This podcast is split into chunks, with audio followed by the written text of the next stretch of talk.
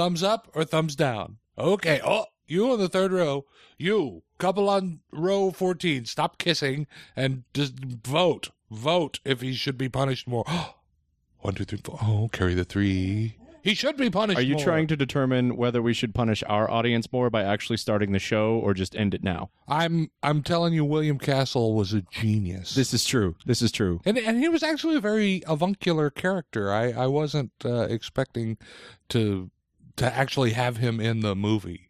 All this and the definition of avuncular on digital noise. Now pass me a damn beer. hey everybody, welcome to Digital Noise. Hello. Uh, my my DiMaggio like streak of doing cold opens that Johnny Neal does not realize are cold opens is intact. Yeah, I got kind of. I I just talk a lot.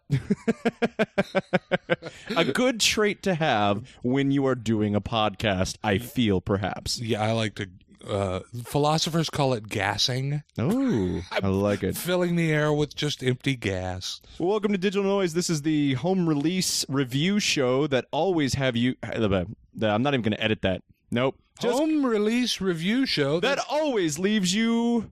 Nope. feeling punished. That always has you leaving with a case of the blues. Oh, the blues. As in B L U Blu-rays, get it? That's the joke. It would have worked better if I got it right the first time. I don't know if I would have got it though, because the blues is a case of the blues. How Yeah. about a disc of the blues? A disc of the blues, ladies and Yeah, gentlemen. let's start over. No, let's No, let's not do that. Let's tell people that they can find more of the professionalism they just heard on places like iTunes and on Stitcher. You can also follow the show on Twitter at DigiNoisecast, D-I-G-I Noisecast, or at One of Us Net. And you can find us on Facebook, facebook.com slash oh, One of Us Net. Johnny Neal, how are you, sir? I'm good. School started. The kids are out of my house. Oh, man, that must be exciting That for you. is the greatest father holiday in the world. It's the Not- first day of school. Not Father's Day. You think Father's Day should be the first day of school. Well, I kind of think it's bullshit that both Mother's Day and Father's Day happen like right as summer vacation is going on. Right. So it's like, yeah, and I on mean, a Sunday. yeah, I, I wanted to enjoy that Sunday, God damn it, but now uh, I have to get bad ties and and cards that you bought at the last minute. So, hooray, dads! That's fun. That's kind of a cynical view of fatherhood. I'm sorry about that. Sorry, Dad, if you're listening. Sorry, Dad. And I know your parents are very proud of you, so no, listen to no, it's show. I, I never buy my dad anything at the last minute. I always put a lot of thought into it, and then my girlfriend comes up with a way better gift and saves the day. Your dad has 75 handmade clay coffee Hey, mugs. those are great coffee mugs, and I will not hear anything to the contrary. Every pencil he's ever owned is in one of those coffee mugs. It's true. It's true. But let's go ahead and start this off with something that we do infrequently, but is always a, uh, a favorite of mine, and that is opening up. The letterbox.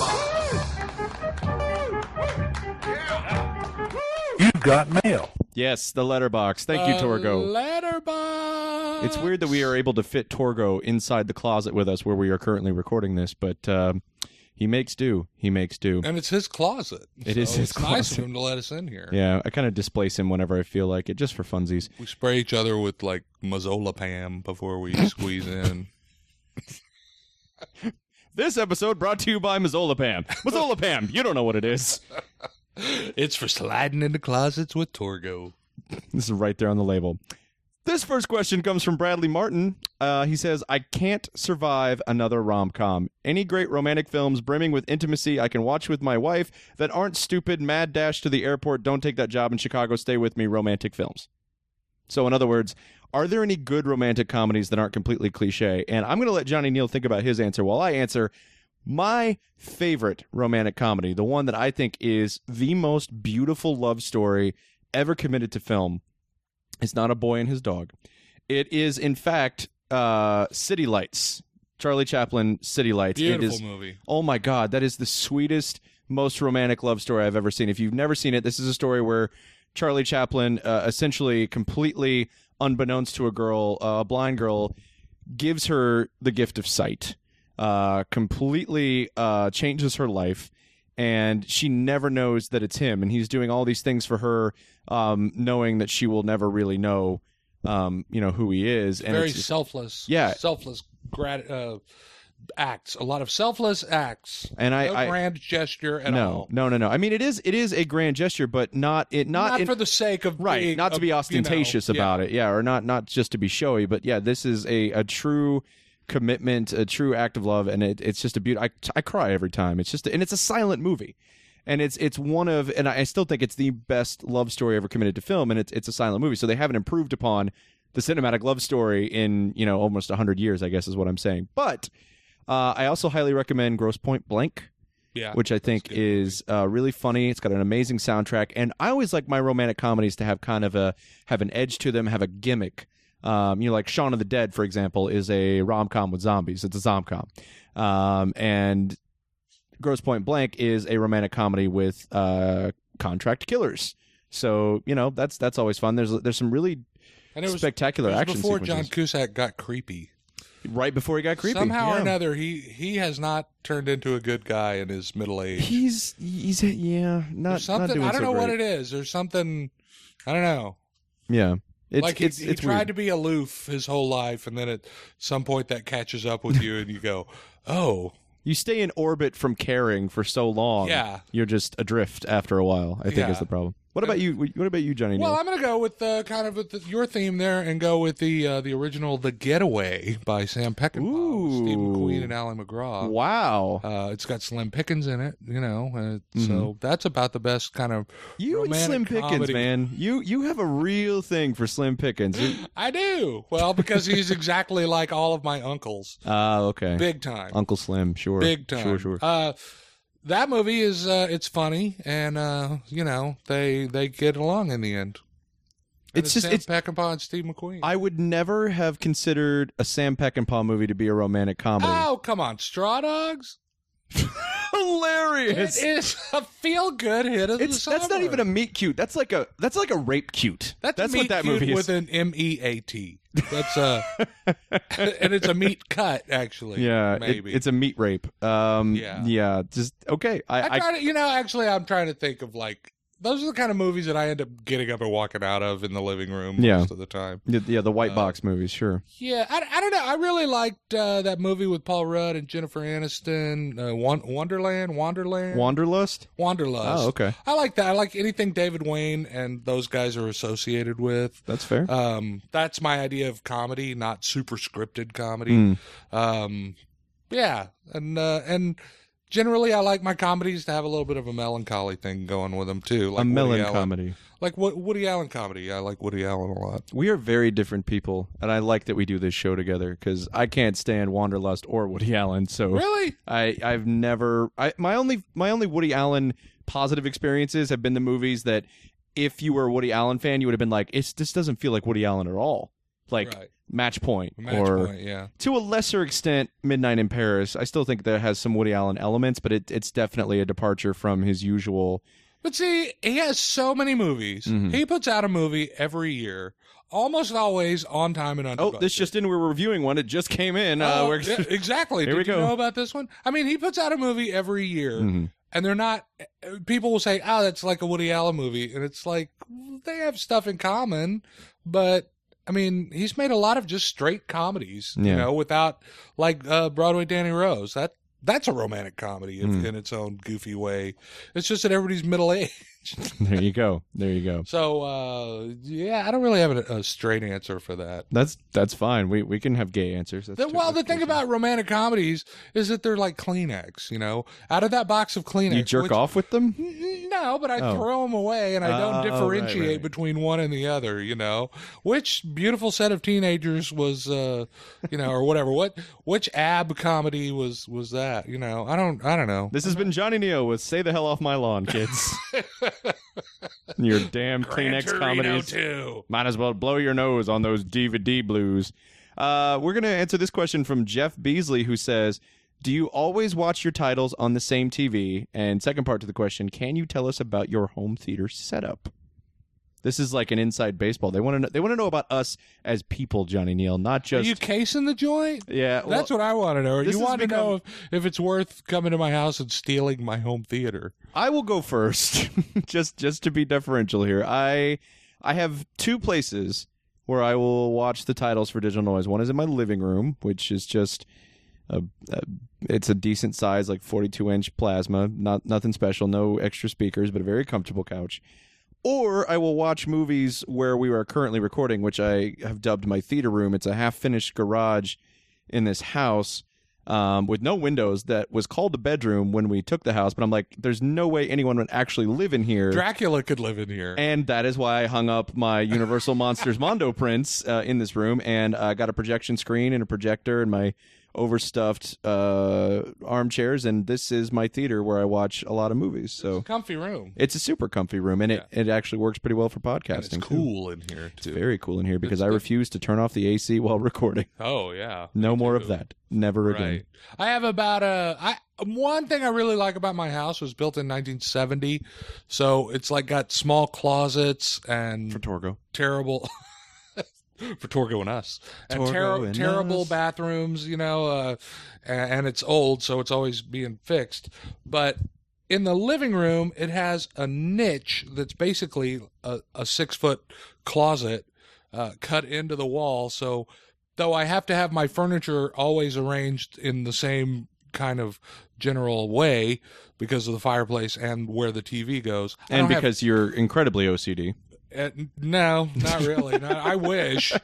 you wish you were I OCD. wish I was OCD. I that, wish, that's a bold statement. yeah, I wish I had like you know I got to clean that, um, but I don't have that. I've never had that. I wish I was a little bulimic, to, for that matter. Um, so, See, you guys are learning a lot about Johnny Neal today. but so I have a wall-mounted seventy-inch plasma that my wife totally scored on the day after Christmas. Nice. at uh, the big Fry's Electric Electronics. They only had two. Le- she got it. She scored on that. The only thing it's uh it's an LG. The only thing weird about it is it only has two HDMI jacks. Really? Yeah, and then I have a little Blu-ray, and then uh, You can get an HD splitter though. oh, you can. Oh yeah, there's like a box you plug in all. It's kind of like in the old days when we had the the game switchers for the RCA stuff. Uh, but you can plug in like multiple HDMI's and then just switch between them. Oh, that's good because Yeah. I have to unplug because I have the cable box going into one, and then I have the DVD player, DVD Blu-ray, and uh, then I have the Apple TV, Yeah, and so I have to unplug Johnny Neal. the other. That's the Stone Age, man. Come on, I gotta get gotta get with the times. I'm a. I've, you, I've already told you to get off my lawn. get off my lawn unless you bring in extra HDMI ports. And then I have You're the uh, strangest old man ever. I have a, a little a Bose receiver with a, a big floor bass and then two little speakers. Oh yeah, I I crank my bass up probably way more than I should um, in this room because uh, actually last year for New Year's Eve we uh, threw like karaoke out here. Like I, I got a, a rented a speaker with a, a mic system, like a PA system, and then used the projector for YouTube. We did YouTube karaoke out here. It was a blast. And you've got big speakers. I do. Yeah, I like I like especially when I'm watching like Fast and the Furious or Oh, 80s yeah. action movies. Like I like to feel it. I like to feel it. Mine are mine sound good, but they don't they don't really rumble. You know. You need more rumble I need more rumble. for your bumble. I don't know. What I just don't want cables everywhere. Well, yeah. I mean, I kind of run. You know what? This is we're we're we're talking more about ourselves than That's that's who they care about. that's that's all people care about. They don't. sure don't care about this shitty stack of movies. Okay, this is going to be an interesting show because while I agree that some of the movies in our very odd mishmash of a stack this week are bad, um, I also vehemently disagree with you on a couple of them, and we will get to that in just a moment. But first, a movie that I'm pretty sure we both agree on, and that is Strangerland. This is a, uh, a 2015. I hesitate to say thriller because it's not oh no, thrilling. Uh, not a thrill to be It's had not a in thriller. that. Oh, Mitch, Mitch is here. My my Australian cousin Mitch. that's not a thriller. hey, good day, cuz. That's a thriller. Uh, this stars Nicole Kidman, Joseph Fiennes, and Hugo Weaving. Um, so basically, this is a family. It's it takes place in Australia because In the outback, no back. and there's a big joey blow. That's what that's what we call it when the dust comes. I didn't know It's a that. joey blow. I didn't know that. Yeah, well, we don't talk about it. I don't know a lot of things. It doesn't bring in a lot of well, tourist dollars, Time me kangaroo down. mate. Quickly exhausting the amount of my Australian lingo that Ah, I you're know. telling me. I don't know anymore. Oh, well, What's Now I'm that? getting it's Ringo-y. A, it's a it's a stingray. Oh my god! He just poked me through the chest. You know oh, what? Mitch, you died like all. I'll, I'll still think that's a little too soon. Oh, Uh, I'm gonna let it pace. Gonna let it pace. Uh, you, Um, hunt crocs. Hunt the crocs. So this whole review is just gonna be us doing terrible You know what? Australian accents. This was more entertaining than that movie. This is not an entertaining movie. This is a movie that is supposed to be very introspective, very character driven, very um, melancholy. Is, is a word that you use that I think actually fits this to a T. Border collie, Border collie. Stop it. Shelty. Um, this is basically what happens in this movie is you have this really fucked up dysfunctional family um, that has to move to this town in what is the middle of the outback um, only to have their children wander off one night. They don't know where they are. Hugo weaving plays uh, the local town sheriff who's helping with the investigation. And it's about sort of the deeper darker side of this family that gets um, revealed as they are searching for their children. And all amounts to a big wet fart of a finale. Uh, I mean, I, I don't think I'm using the technical film film school term, Yeah, but this that's what we call it in the in the outback. wet fart, It's a wet Australian for bad ending. Yeah, but we uh we got to filter that because there's no moisture. That's true. We gotta it's a big it. dry. You know what? That's better. It's a big dry fart. It's a popcorn fart. It's a popcorn fart. Um. So yeah, because all this this movie keeps building and building toward. I mean, you're watching Nicole Kidman, who clearly thinks she's going to get nominated for an Oscar in this movie, uh, because she is playing crazy. She is, um, you know, playing sad and drunk. playing sad and drunk. She is naked at one point completely. So I mean, this The older clearly. she gets, the farther away the camera is for the, nude scene. wow, that's interesting. Just something I noticed. Um, inventory going in my mind. and it's sort of about the the interplay of the relationship of her and her husband and how difficult that's been and their past with their children and and all of that is tied into once again and I feel like this is this is the part where the movie loses me because I actually watch a lot of Australian movies they're usually Australian genre films but even those films do the same thing where they try to they use the outback and the desolation and sort of the the inherent scariness of the outback and how vast it is and how hopeless it is as a metaphor or as an underscore for the personal trials and tribulations of the characters. Like this felt very much kind of like Wake in Fright. Yeah. Uh, I thought, I kept thinking, of, are they, are they in the Yabo? the Yabo. oh, I don't know. How do you like the Yabo? I don't know. Um, but yeah, I think th- they really try to get into these like complex relationships and these and these um, uh, this turmoil really within this family. But ultimately, you're just like, are they going to find the kids or not? Because at this point, I, I I'm not, or at least I wasn't super invested in in the relationships, and I wasn't super invested in the personal drama. And the and if you try to watch this movie from a mystery standpoint, it is really unsatisfying. Well, okay. Can I can I talk yeah, now? yeah. Okay, you can talk anytime. I don't like to interrupt. I'm a I'm a very thoughtful person. Very thoughtful. Um, I think. Um, I, I at least I put that on my Tinder profile. You should. Um, I don't have one.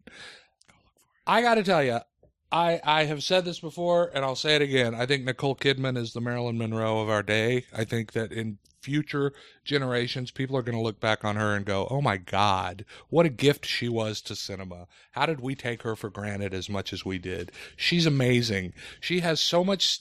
She has the ability to bring so much sadness to to the surface that just deep deep wells of emotion so if there was anything in this movie that worked it was nicole kidman the script that she had to work with sucked there was no story because they kept hinting at stories Mhm. and then they would abandon them Yeah. so uh, and then it wasn't interestingly directed the opening scenes are this boy get is kind of a uh, for one, it's cooler at night, is my logic, and then he he's just kind of a nocturnal kid who He goes walkabout. he does a little local uh, walkabout in their Uh. Mayberry Yabo FD town that they're in.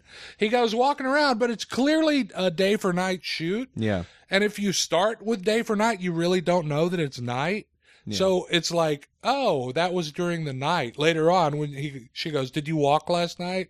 I'm like, "Oh, that was supposed to be nighttime. I thought it was maybe it was cloudy or Yeah. something."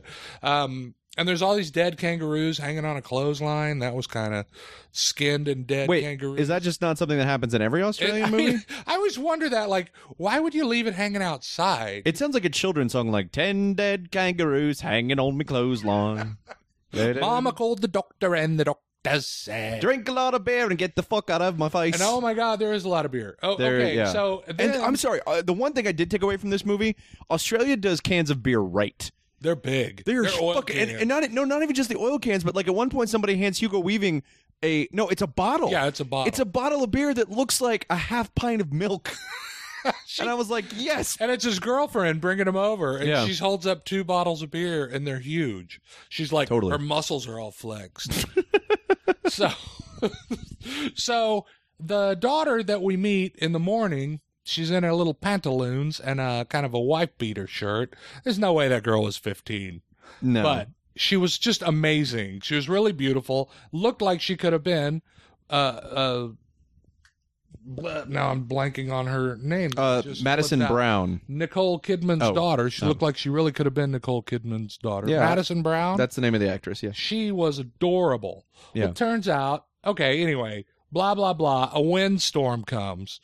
She gets up the night before the windstorm comes, goes out walking with her brother. The father, Ray F- Joseph Fiennes, uh, watches them leave and gets mad. And then you think, oh, he's going to follow him. And then they're missing the next day. And you're going, oh my God, he went and killed his own kids. And Yeah. then all these hints are dropped that the reason they live in that shitty town is because he molested her at some point in her life. I mean, it starts with this you touch me in the dark and I can't talk about it kind of poetry. I mean, that's literally the line. Yeah. And then, so you think that he killed him. And then you find out that they moved there because she had an affair with a teacher and he beat the shit out of the teacher. Yeah. And now, why you would be sentenced to work a pharmacy in the outback is, Yeah, I, I is an odd uh, bit of logic. And that's the thing that really bugs me, Johnny Neal. There was no payoff for the fact that he watches his children walk away and doesn't follow them. Right. There's no payoff for that. See, it, it, it was the kind of thing where the movie itself was an unreliable narrator. Yes. Because it was just so poorly put together. Yeah. There's a scene where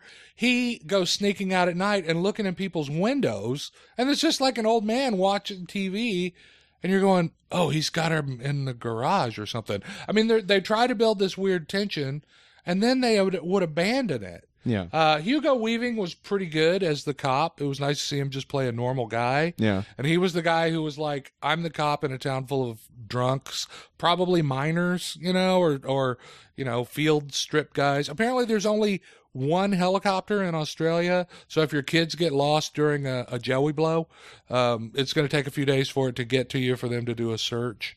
Interesting. Um, there's a, I'm learning so much. I'm a big fan of Michelangelo Antonioni, the Italian director, and his movie L'Avventura is uh, it's a wonderful, great, slow-moving movie where nothing happens. But a girl disappears. That's the plot of the movie. Is this girl disappears, and people are looking for her uh, on these islands around Italy in the or in whatever part of Europe has islands, and they're looking for her from one island to the next, thinking that she took a, a boat ahead of them, and eventually they just kind of stop looking for her, and the, she gets lost in the narrative, and it's got a, a big existentialist thread running through it. This just had bad writing running through it because here's a spoiler: they never find the girl, and we guess that she just ran away from home. Yeah. And then, even though he was accused of molesting his daughter, he says, How can you say that? And she goes, Oh, I'm sorry. And it's kind of like, Well, it's pretty obvious when you look at her journal. And then, I, it, it, this movie sucked. I don't disagree with you. You're absolutely correct. You're It was- absolutely it was so unsatisfying as to not even be sad. Yeah. You know, like, You just you're just frustrated. And I want I want to compare this movie not to the film itself, but to an action taken in a movie that we forgot to cover on our last show, The Water Diviner, that we both watched and then just plumb forgot to talk Plum about. forgot to talk about it. But I want to add another Australian. Yeah, but I want to compare this movie to that in that the drama of the film is very much like trying to find a well in the outback. It's like you're kind of walking around and you feel it. You feel like, okay, there's going to be something here. But then imagine like if Russell Crowe had started to dig and then there was no water there. That's what this movie feels like. It feels like you are constantly wandering around with something you think is bubbling under the surface, and it turns out there's just nothing there once you actually plumb deeper. And in in that movie, The Water Diviner, which I highly recommend, It's actually pretty good. it's a really good movie. Yeah. He tells Olga Kurylenko plays a Turkish woman, and when he tells he goes to Turkey to look for the bodies of his sons, and when he uh, who were killed in World War One, and when uh, he tells this Turkish woman, she says, "What do you do?" And he says, "I'm a water diviner." She says, "What is that?" Oh, I find uh, I find the water and I dig the wells. And she says, "D- "Does it always work?" And he says, "No, not all the time. Sometimes I dig and dig and there's nothing." That's Guess what? Strangerland. They don't make movies about the guy who digs and digs and doesn't find anything. that movie opens with him single-handedly digging a well after following, you know, with a, a big turkey wishbone kind of thing. An apt allegory for the experience of watching Strangerland, I feel. yeah. Well, moving on from there to something Johnny Neal said to me, I'm not watching that because I am too old, which I don't blame him for. I said I'm 52. I don't watch cartoons about Batman riding on dinosaurs. This is Batman Unlimited's Monster Mayhem. Now, I want to point something out. I have never watched Batman Unlimited. For me, there is Batman the Animated Series, and everyone else can fuck off. I agree. All the other Batman cartoons can fuck off. all, all the other movies, for that matter. I mean, Stop that. To me, Don't Batman the animated series is the perfect Batman. It in a lot of ways, I agree with that. However, I still like the Christopher Nolan Batman And movies. I like the Tim Burton. Let's call the whole thing off. No. Um, so I just want to point something out. This one's called Monster Mayhem and has Batman riding a fucking robot dinosaur, which, by the way, happens in like the last five minutes of the goddamn movie. Well, that's Um, a spoiler of a cover. Uh, yeah, and it's well, it's like you wait the whole like where, when's the dinosaur, and then it shows up, and you're like, wait. you? were you were you? Well, but then I'm like, why the fuck is Batman riding a metal dinosaur in the first place? Who does he think he is? Optimus these- Prime? I bought all these action figures. Uh, this is garbage. Uh, I just want to throw this. I don't know who writes this fucking Batman Unlimited show, but first of all, you and I, this is not the first Batman Unlimited release we've covered. The other one was called Animal Instincts Right. and had like a big like uh, like monster bat toy that came with it. So monsters and and Batman riding animals is all this company apparently does. Is all Batman Unlimited apparently is, and it's so. I thought one of the great things about Batman the animated series is that it was able to brush darker material Yes. and still be a kid's show. This is so fucking G rated. It is so neutered for little kids that maybe it's just because of me and the fact that I'm a little bit older and I like my Batman a certain way and I, I like like the the darker Jokers and stuff. But like the like the villains are also like it, it was like watching Wacky Racers ah, it felt less like Batman villains and more like dastardly and Muttley. Like it just it just did nothing to draw me in. I thought the story was really banal. Um, I think I don't like the way they animate the villains. I do. I, I'm trying to think of good things to say. you can. I, I can't. You know they they they they Did just it this come with does a nothing. coloring book? No, this didn't come with anything this time. Uh, it does have a lot. If you like Clayface, he's in this a lot. So there you go. Um, but yeah, this is, and I don't understand why it has 42 minutes of extra content because I think that's longer than the movie actually was. Uh, no, the movie's 80 minutes, and there's 42 minutes of extra content that amounts to a whole lot of nothing. I'm just not a fan of Batman Unlimited. I don't like the way I don't like the way it's drawn. Um, I think it's way too kiddie for my taste. Um, which again is is not really a knock against it because if they're not making it for me, of course I'm not going to like it. But um, I don't know. I just I don't see the point of this original movie. Like this just feels like a couple of episodes that are like hamstrung together. Is that a, is that a series now on It- TV? Is it not? I don't know. I at don't. At the time? I mean, I remember there was fuck, that dude. other. That's a good question. There was that Batman show that was on that had like a crazy Joker. You know, Yeah. it was very stylized. There, like there was like Batman Beyond, which took place in yeah, the future. but that was still kind of in the Batman. yeah, and that's I've heard that's pretty series. good actually. Oh, you've never seen those? I have are- not seen Those are pretty good. pretty good. I mean, you know, like that whole Fair to little middling. run with Justice League uh, Unlimited. And oh yeah, Justice League Superman, Unlimited is great. The Superman, that whole Bruce Bruce Timm, Paul Dini. I, uh, I'm I'm quickly influence. backpedaling and retracting my words because I realize I also liked certain aspects of Batman Brave and the Bold. So Oh yeah, I won't say they can all fuck off. I will say Batman Unlimited can totally fuck off because this is just this is ridiculous stuff. And I mean, it's it's so campy. Some of the things that happen in this may might as well have been from the rejected script, the rejected sequel to Batman and Robin. Um, it's just, it, I mean, I mean, basically, what happens in this is that the Joker takes over all the technology of Gotham City and like makes himself the ruler because it's like ah you can't use your refrigerator unless you rat on your friends so he's setting up like this fascist electronic dictatorship it's it's so goofy um but yeah Batman rides a robot dinosaur and if that's what you're looking for you will not be disappointed speaking of disappointed we're going to talk about the Another G-rated movie. no, I'm, I'll tell you why I'm disappointed, and it's not in this movie. It is in Johnny Neal's inability, my heart. his inability to love something that is so magnificent. And I'm of course talking about the uh, the Shout Factory. Uh, no, I'm sorry. This is this is Sony TriStar. This just looks like a Shout Factory release. So bravo, Sony TriStar. The 30th anniversary Oh, it's the edition, 30th. not the 20th, Johnny Neal, of Berry Gordy's The Last Dragon. You are the last dragon. Do do do do do do. Johnny Neal, why do you hate life? Why why why do you have This I mean movie is I'm not just asking leading bad. questions. I don't mean to ask leading questions. This is the Mac and Me of martial arts. How movies. dare There's a you? Coke commercial in the middle of it. How dare you, There's sir? a giant Coke commercial in the middle of this movie. Okay, first of all, I think we need to get this out of the way. I don't know if you know this about me, but quality and affinity are not mutually exclusive. Yeah, So- I can get that. Okay.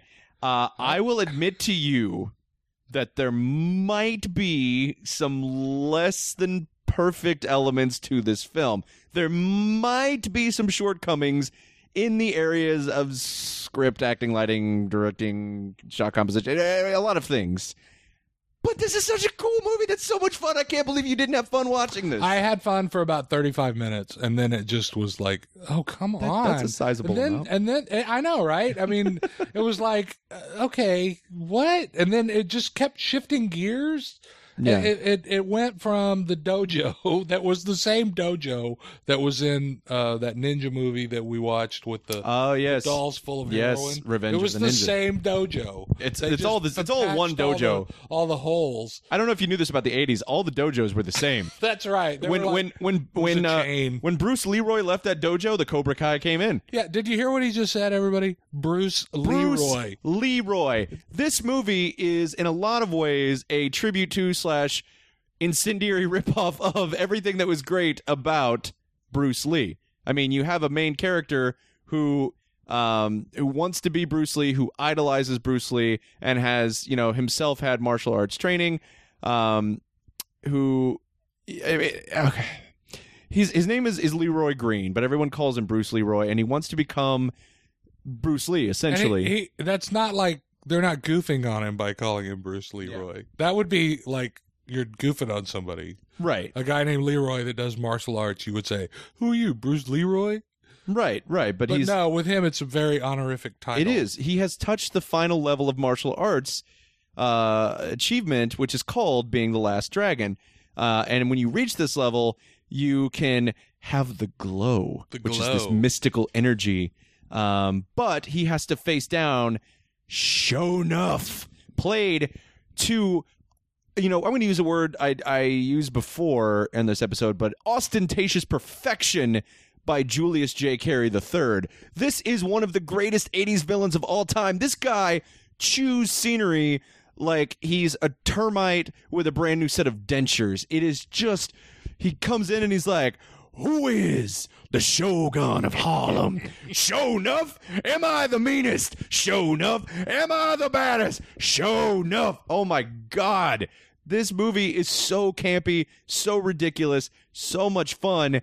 I, I love it. I absolutely love The Last Dragon. It I mean it's not a movie you're going to want to watch if you are a hardcore martial arts purist. Oh, that's not the problem. That's that's not the pro- I- No. what what is is it that it's Vanity? Is that the love interest is played I, by Vanity? I, uh, I I did type to you. Uh, this was Oh my God, you're right.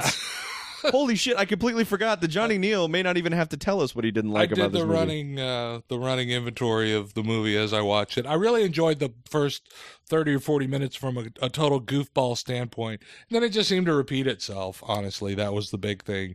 It just kind of kept hammering in the same jokes, and it had the choreography of a an old Teenage Mutant Ninja Turtles cartoon. So an And- old and the mutant ninja turtle, Didn't they remake them? an older something? mutant ninja turtle. I don't know. I mean, that's that, that was so long ago for me. This should become a regular segment on this The- show, by the way. live tweet. where I, I read the running commentary from Johnny Neal.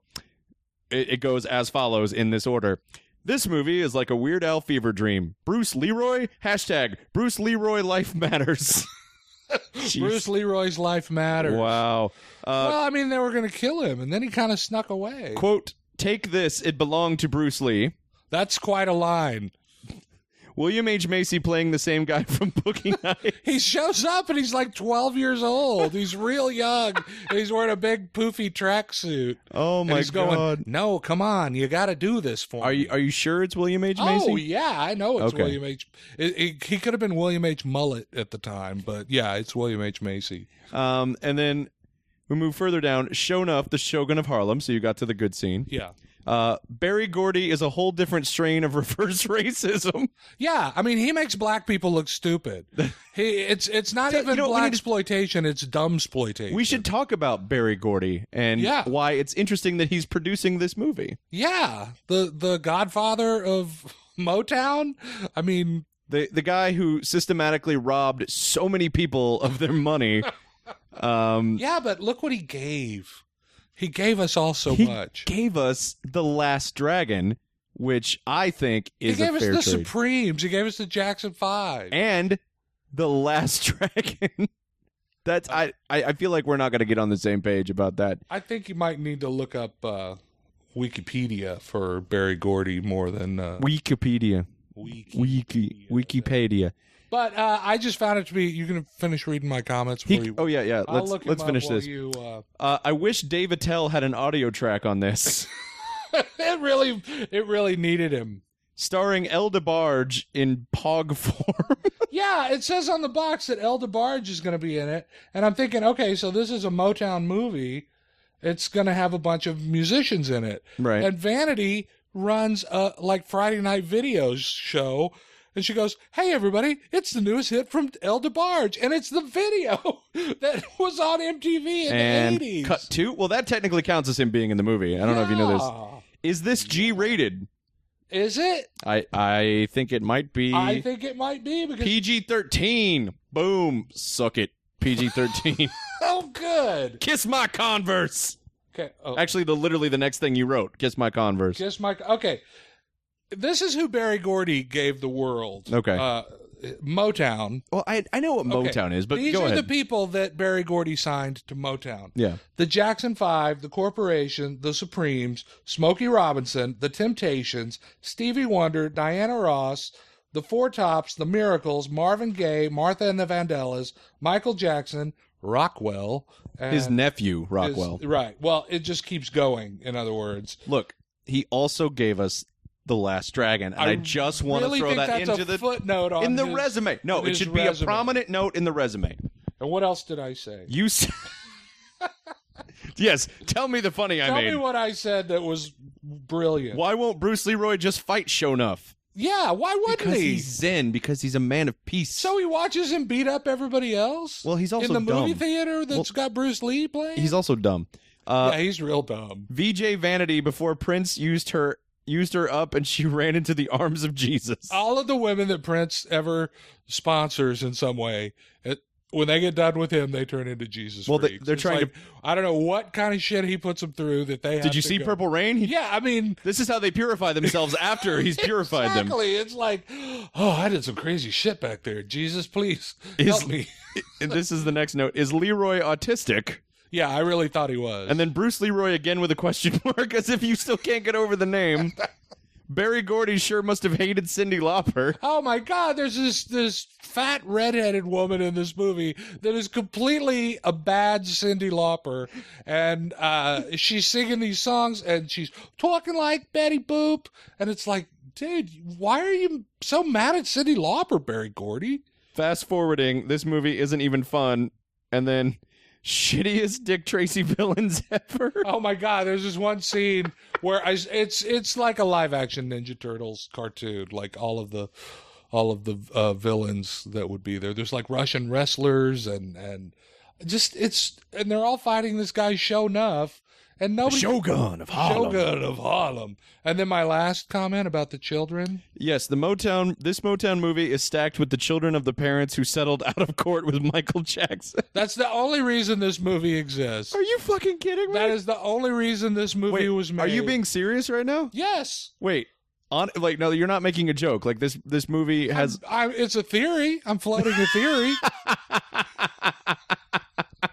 I'm, I'm, that's how Michael That's- Jackson got out of trouble. That is incendiary to the point of libelous. is it? I think so. To who? To people who listen who represent the interest of Berry Gordy. Uh, We're gonna get so many letters from I Berry Gordy. he's probably going to send me a, a little. How did you know? Kind Look. of thing. It'll be in code. Look, I this- think that this movie was made as a vehicle for all of the children that Michael Jackson molested as a way of settling out of court because it's filled with little little boys. I am going to offer an alternative theory.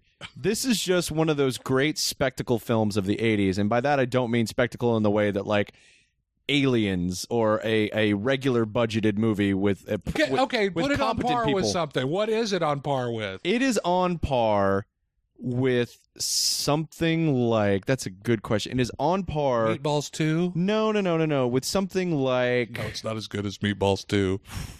You really put me on the spot with that one. Dollar movies were invented for this. Hold on. This is for Saturday matinee.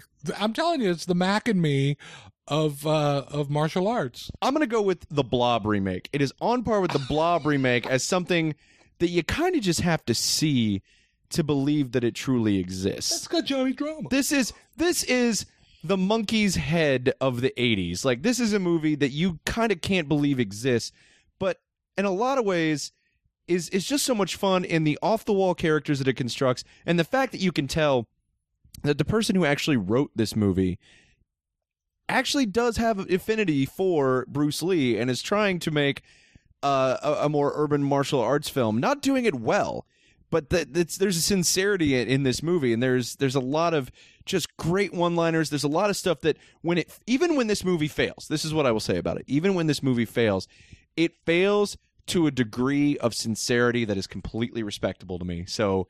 I enjoy the hell out of it. I think it's one of the classic cult films of the 80s because it is. And this was Brian's inner child. Um, Justified. I didn't even see this as a child. I can't even I can't even fall back on that. Okay, did it have a Coke commercial in the middle of the movie? Look, that's not movie, important, Johnny Did the Neal. movie stop for a literal Coke commercial? That is not as bad as a movie that's actually sponsored by McDonald's and that's why it's called Mac and Me. That's a, those are two completely different worlds. I'm just saying. Are they Yes. completely? No, but they're degrees of the same world and I can completely I I am okay with the level of difference in those levels. The value of this movie can be determined by how much you love William H. Macy, and if you're in a William H. Macy trivia contest, you can find the secret answer that nobody else knows. on Blu-ray for the first time, guys, in this 30th anniversary edition that has a beautiful painted cover that really does look like something that Shout Factory would put out. And this whole release kind of looks like, even the way the, the stuff is structured on the back looks like a Scream Factory or a Shout Factory release. I think they're starting to take cues. I thought it looked like a Mondo poster. Like It- it kinda does, kind of right? a Mondo poster. and there's a, an all new look at the making and legacy of the movie featuring interviews with Taimak, who is the guy who plays Bruce Leroy. and what else has he done? Uh, this movie, first of all, the two stars of this movie each have one name Yeah, Taimak and Vanity. And what about Show Nuff? Show What has the longest name, Julius J. Carry III. Did he do anything else? That's a really good question, Was he in the Johnny Mod Neal. Squad? He was probably in the Mod Squad. Yeah, uh, that's that's probably where you've seen him he, uh, before. was he the guy that wore the the Harry and the Hendersons Bigfoot suit? um, I Is cannot he- is- verify that. Is he uh, jacket with Bigfoot? You know, if you're just gonna throw questions at me, and you know I haven't done my it's research, just so fun to watch your eye, eyelid twitch He- because you're Mm. really taking this personally. No, I'm not. I'm just trying to find out if he did anything. That's not the point. You know what? It's not the point. Uh, new interviews. Ty Mac, Berry Gordy. The original trailer it also has the director's commentary from the DVD release. Pick this shit up. I highly recommend it. Uh, I'm um, imagining the interviews like on not uh, my Law and Order when they come in, with they're like, "Oh, there was a murder," and the guy's like you know, deep frying the French fries in the back. Well, you seem like a nice lady, you know. If there was a And the murder, people that were yo, he'll that would be solve the interview. Yeah. It's like, hey, weren't you in the Last Dragon? Yeah, hold on a minute. I got to put on my hairnet. Show enough. Show enough. Yeah, we're really friends, but we acted like we didn't like each other. Moving on to something that is actually a Scream Factory release, like for a fact. Um, this is I'm actually really excited they just put this out because we talked about this not too long ago on Junk Food Cinema every Tuesday, filmschoolrejects.com. Um, and this is the first, the feature film debut of director John McTiernan. Yeah, that was a big surprise. Uh, this is Nomads. Now, Nomads is a supernatural thriller starring Pierce Brosnan, uh, which again, very strange that it is the first film directed by John McTiernan because no John McTiernan film since this has felt like this. No, Um, and it's very disjointed as well. it it's a little And it has Adam Ant. it, it does have Adam Ant. That's dress absolutely is kind of like show enough. Yeah.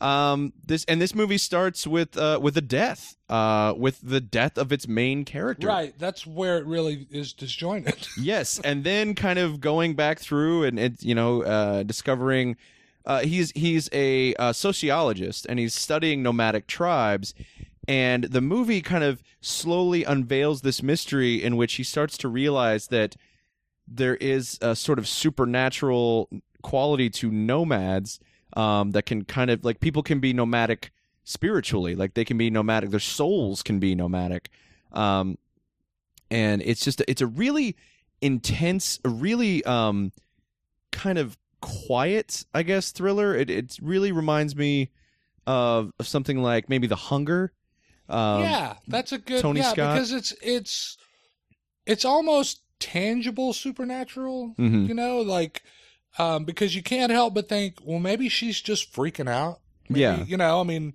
having your spirit pass to somebody through biting them is, you know, you're that's not necessarily going to be a real thing if you're just seeing it in your head, yeah you know. So and it's and it kind of puts forth the idea that uh, which is really interesting for the 80s especially that street punks are themselves a type of nomadic tribe yeah. uh, which i think is uh, an interesting kind of correlation to draw and it delves in it does that thing that a lot of 80s movies did and you guys there's a great book called destroy all movies written by uh, zack carlson and brian connolly that documents through the years how movies have treated punks and like the the massive misunderstanding of punk culture that comes with a lot of these movies.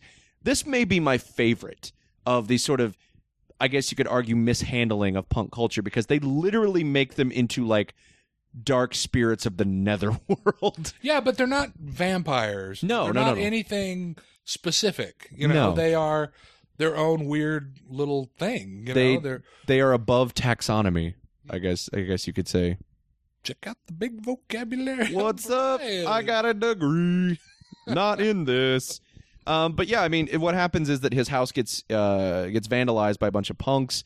He starts to follow them. He starts to dig a little bit into their culture, and it culminates into this ending that is really like it, it has a lot of philosophical weight behind it, and it's kind of enigmatic at the same time. And I I love the way that McTiernan is actually able to build atmosphere throughout the whole movie even though he's not revealing much. Like there's yeah, that's part of what I I Very didn't get to watch this again. I Mhm. saw it in the theater when it came out, yeah. and it has stuck with me all those years. And it is one that I I wish I would have had time to watch again because um, this is one of those movies that I've wanted to see again. Yeah. I, I couldn't remember the name of it, and as soon as I saw the the cover, I went, "This is that movie."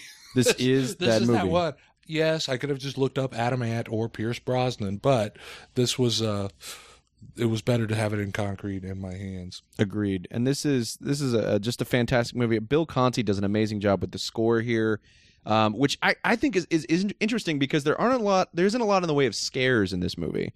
Um, No, it's just dread. It's yes, this weird yes, dread. exactly. Yeah, It's a, I, I mean, I This remember impending watching sense the of movie and when it was over. I was, I was like really affected by it, and Yeah. at the same time going, "What the hell did I just watch?" right, exactly. Yeah, it was. Uh, it was really strange, and I kept thinking, um, and the point to the to the point of one of those "this is all a dream" kind of things. Yes, I kept very thinking dreamlike. it like Pierce Brosnan didn't even really die, kind Yeah. of a point. You Mhm. know, like like all of that is going to get corrected because it takes everything that you expect a movie to do and completely upends it.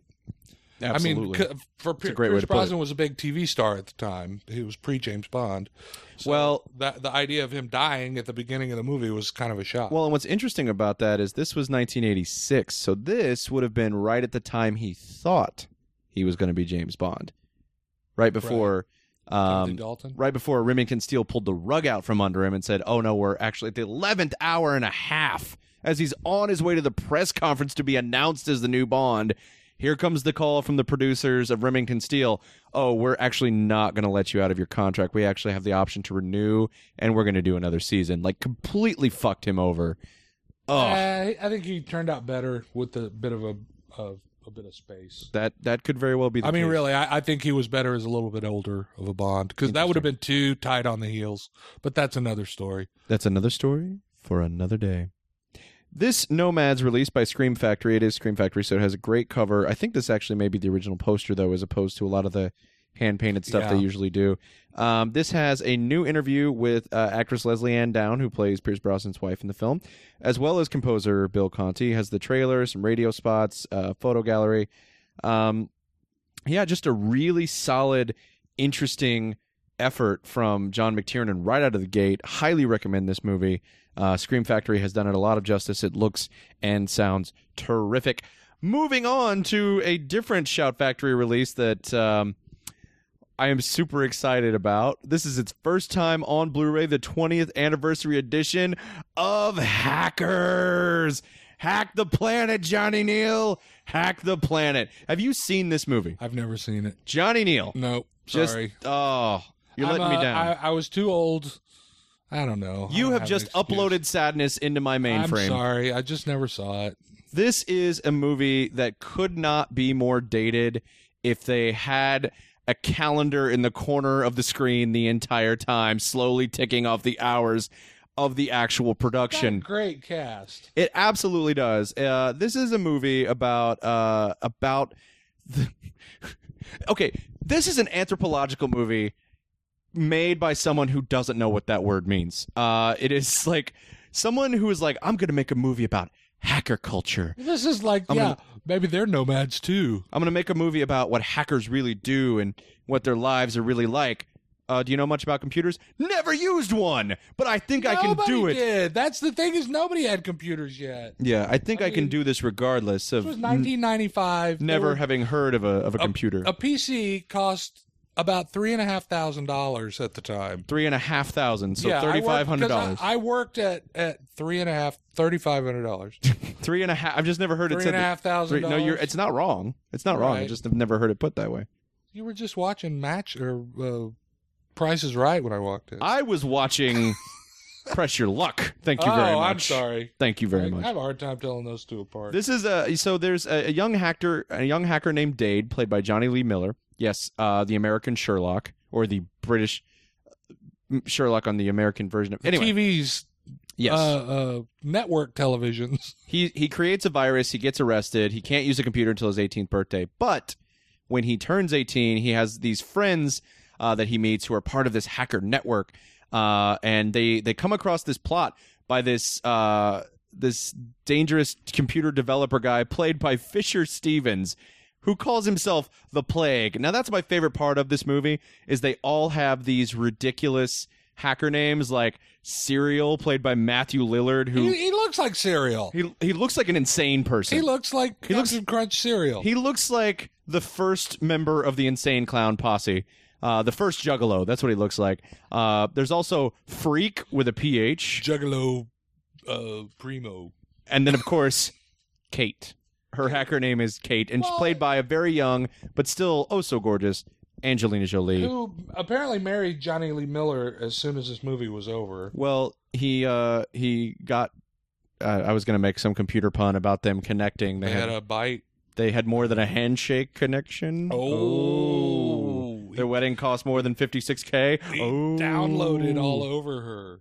Uh, apparently, Jesus Christ. Apparently, by the way, all of the names used in this movie are real hacker handles used by real hackers, but I think that's as close as this movie gets to authenticity in terms of how hacking work. It's just it is just a crazy like barrage of like cybernetic imagery. Like this looks like, and it's funny they have all these ones and zeros Yeah, behind they them The, they got the Matrix thing going because on. this is like this is like if someone had heard about the Matrix Right. and then like tried to make a five dollar version. I know this came out before the Matrix, but the actual execution, if you've seen both films, really does feel like the five dollar version uh, of of the Matrix. But yeah, it's about them trying to stop Fisher Stevens from unleashing this virus, all while you know our our heroes trying to prove that he is uh, a master hacker. And there's just it's really kind of the same plot as that uh, Batman cartoon you reviewed earlier. It a little bit. There is there is a weird kind of crossover between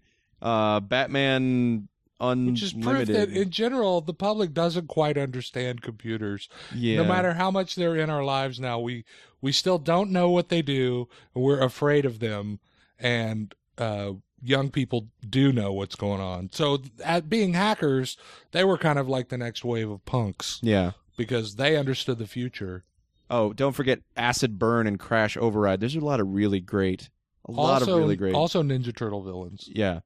Um I mean, there's a lot of scenes where you actually see like inside the computer as they're hacking, which is my favorite part. It's like that's not you didn't like it when Michael Mann did it. Well. It's because Michael Mann is like we said, very detail over and over and it was and authentic over. and right. This movie goes a different direction. Oh, okay. and makes it just about this like pure like this this complete like, Like where dreams are nonsense yes it's like if your computer ran on dreams and neon and and just complete nonsense I can taste the colors. I can I can taste the ram. I can taste the ram. For- it is that's what this movie is like. It's like doing acid and then being able to see things that you can't normally see. for a computer that cost three thousand dollars, Three three thousand and a half three and a half dollars. thousand dollars, and ran at about a twelfth of the speed that the one that you're tapping on right now. Yeah. They used a uh, lot of motion controlled models for those sequences because the director thought the actual computer graphics would look too artificial. In this movie about computers, he thought something generated by a computer would not be authentic to what a computer does. So well, that's I mean, like that's how uh, the the uh, the plane animation scene in Escape from New York when they explained how they did that instead of it being a computer graphics and it was all a model with glow in the dark tape on it and stuff. That was a model. Remember that? no, I remember that. That I mean, is that the same principle? But no, what I'm saying is yeah, yeah. I if know. your whole goal is to show people what the ins what what computers look like on the inside, right, and you're going to fail at it miserably, first of all, uh, because you don't get it right. But if your whole goal is just to show people that, it seems weird to me that you're like, I don't want to use computer generated graphics because it'll look too much like a computer did it. And I'm sorry, what was the end game? To make things look like what a computer looks like. I, I don't know how to talk to you. I, I just I don't you're you're a strange person, director of hackers. This is the 20th anniversary edition. Uh, this is such a cheesy ass movie. Like this is this is one of the great bad movies of all time. I think this is this is like I said, it is so dated. It is a benchmark uh, for like it's one of those situations where filmmakers thought they had a grasp of technology and trends, and they really didn't. Um, so what you you get, get, the, you get the feeling though that that was really like the studio heads said, "Hey, computers, Yes. let's make a computer is movie." it is a mixture of it's like if it's like they held a focus group inside a techno rave Right. and the result was hackers 20th anniversary edition has a lot of special features uh, look back at hackers called the keyboard cowboys brand new interviews with the director with fisher stevens with matthew lillard with penn Jillette, who plays a role in the film is very funny his character's name is hal because 2001 uh, then they talk to the costume designer they talk to visual effects artists uh, they talk to hacking consultants and film critics. So there's like a lot going on here with this with this release from Shout Factory because they don't do anything half-assed, and for that they have earned my respect. So hack the planet, everyone. So now on to what I consider the surprise, the biggest surprise of the week. Uh, this was the hundred-year-old man who climbed out the window and disappeared. That is the full title of this Swedish film, uh, based on the book by Jonas. Jonas Jona, Jonasson Jonas. Jonas Jonas Jonasson, which is the most Swedish Jonasson. the the most Swedish name I think I've ever heard. This was something a movie that Johnny Neal you actually told me that this was the the highest grossing film in Sweden. the highest Swedish made movie, highest grossing Swedish made movie. ever. Interesting. Yeah, and it was a popular book. Um, yeah, it's one of those very Swedish, zany, good-hearted. Yes. you know, uh, a lot of a lot of like German and Swedish and uh, Danish comedy type stuff are those Uh-huh. what they call those shaggy dog stories. You know, where it's Yeah. just for the sake of telling the story. This is a very old dog story. Oh yes. Uh, Oh, he's at least a hundred in dog years. This is uh this uh, the the main character Alan uh is at a nursing home. He's about to celebrate his hundredth birthday, and he decides, you know what, fuck it. I'm gonna I'm gonna go start my life over. I'm just gonna I'm gonna go out in the world and see what I can find. And um, so he literally crawls out the window uh, of the as they're planning his birthday party.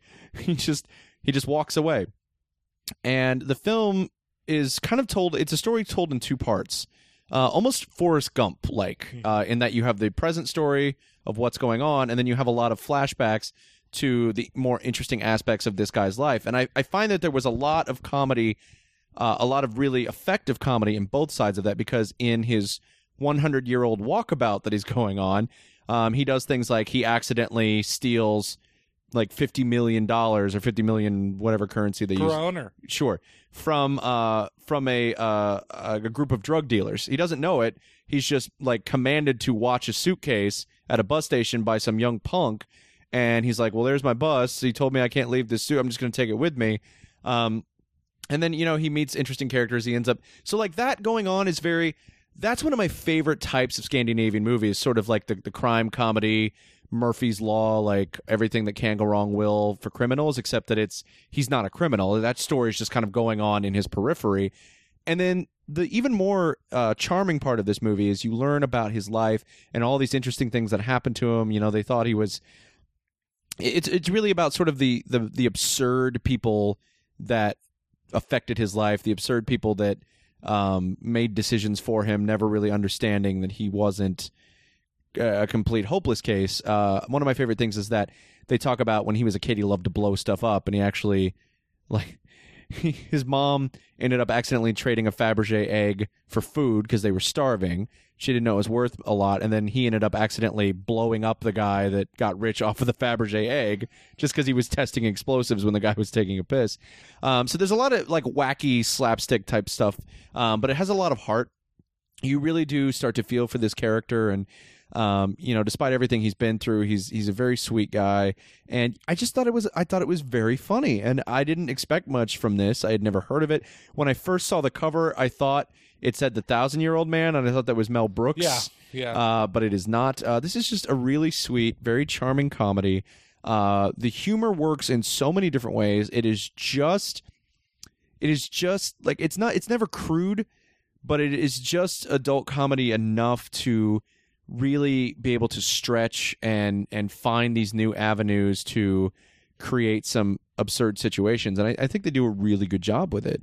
And uh, yeah, this was this was probably the most surprising thing of the whole week. Could have been really corny. Could have. Oh, absolutely. Could have been so treacle and like been just like the you know like too fawning, too uh, nostalgic, too you know. But it, it's not you know. And a lot of people have accused Forrest Gump of being too nostalgic, too Oh, yeah. treacle. I get that. Like this, if if you kind of feel that way about Forrest Gump, but you still like aspects of it, I highly recommend the Hundred Year Old Man who climbed out of the window and uh, disappeared because it's it's pretty fantastic in the way that it handles all of that material. So Well, I can tell you, my wife is Swedish from the Midwest.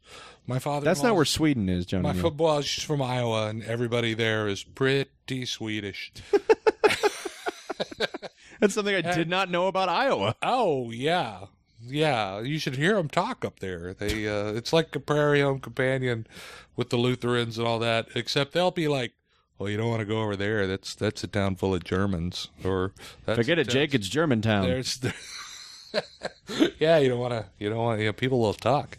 And my, it's funny that his name's Alan because my father-in-law's name is Alan. Oh, and he's go. Swedish. So there you go. Yeah, she's only like second generation American or third generation. Well, I know you didn't get a chance to see this, Johnny Neal, but I highly recommend it. Well, I I would like another shot at it. All right. We're going to let you have that other shot. Uh, but we need to talk about the Criterion release of the week Criterion Which I'm super excited about. week. because a few years ago, I will admit it was not long ago, probably three or so years ago, I became a Brian De Palma convert. Um, oh, you didn't like him before? I didn't know anything. Like the only Brian De Palma movies that I had seen up to that point were Untouchables and Scarface. So I thought he was just a gangster filmmaker. Right, right, yeah. Uh, and then I saw Blowout, and Blowout destroyed my brain. I loved it so much. I had to watch it like four or five times. yeah, I great, great movie. absolutely love it. And this, I feel, is just like just shy of the greatness of Blowout. It is not quite on that level. But one of the things you have to understand about Brian De Palma as you're watching his movies is that he was heavily, heavily, heavily influenced by Alfred Hitchcock. In fact, Blowout, you could argue, is just a rework of Rear Window, where instead of seeing a crime through a camera, he hears it through a microphone. And it works on a lot of the same levels. Dressed to Kill, which is the 1980 film that has just been released on Criterion Blu-ray, is his tribute to Psycho.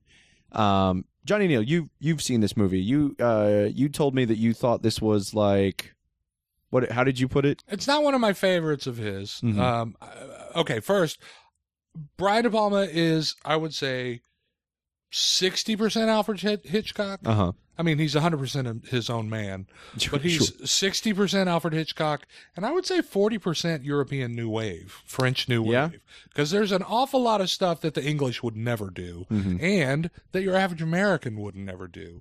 right. So there's uh, so like blow up or blowout yeah. is also a little bit of Blow Up, which is Right. again a Michelangelo Ant- Antonioni. That's uh, Blow Up is a great movie, one of my favorite. You've gotten to talk about Antonioni a lot on this episode. He is he is just a brilliant. If you've never seen The Red Desert, I really recommend that. That's a Criterion release that will just knock your socks off or bore you to death, one or the other. There's no middle ground with him.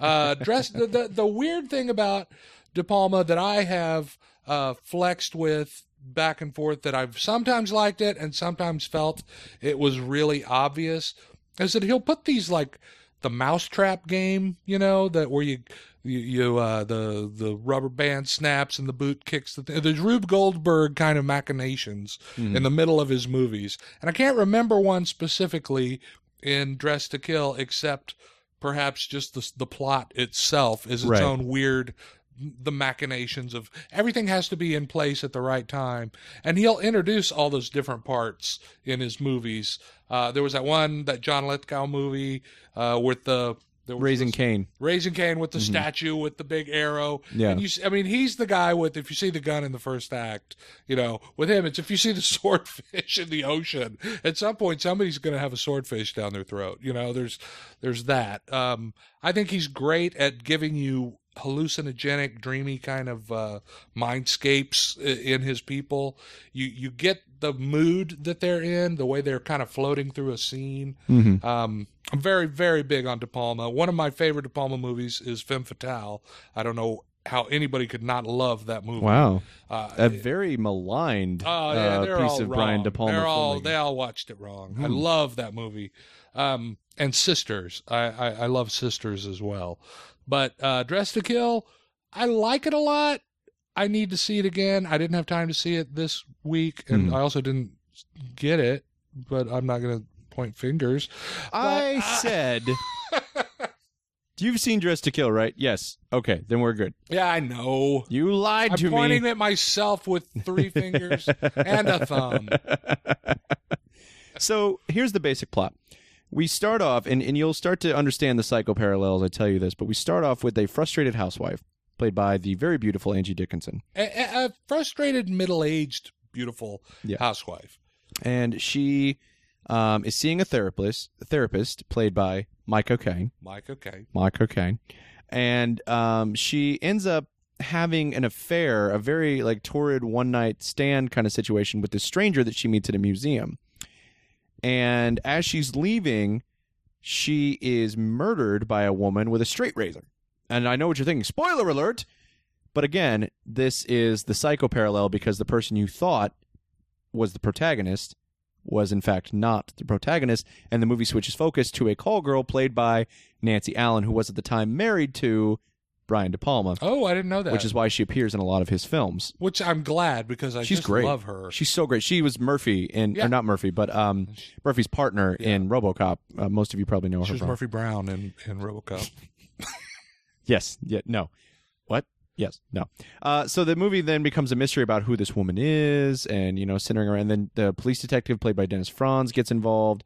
um, and they're looking for a a patient, a transgender patient named Bobby, who keeps leaving these threatening messages, and It's not Caitlin. it's not Caitlyn Jenner at all. Uh, and then that culminates into a very shocking ending that you can probably already guess from the psycho parallels. But still, I love the camera work in this movie. I love the characters. And, and I think that, like Tarantino, Brian De Palma is able to turn homage, able to turn wholesale cribbing into style and into signature.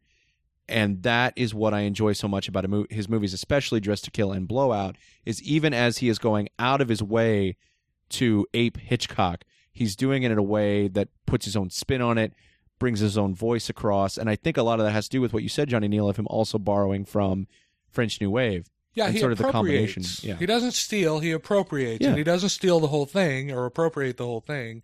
He appropriates uh, a genre or a scene or a structure of a scene, Yeah. and then he paints it with a European brush. You know, like Yeah. he, he puts a different, his own weird spin on it. Sometimes it doesn't quite work, or sometimes he's a hired gun, like, Mhm. you know. Um, but the thing about him, his movies demand being seen more than once.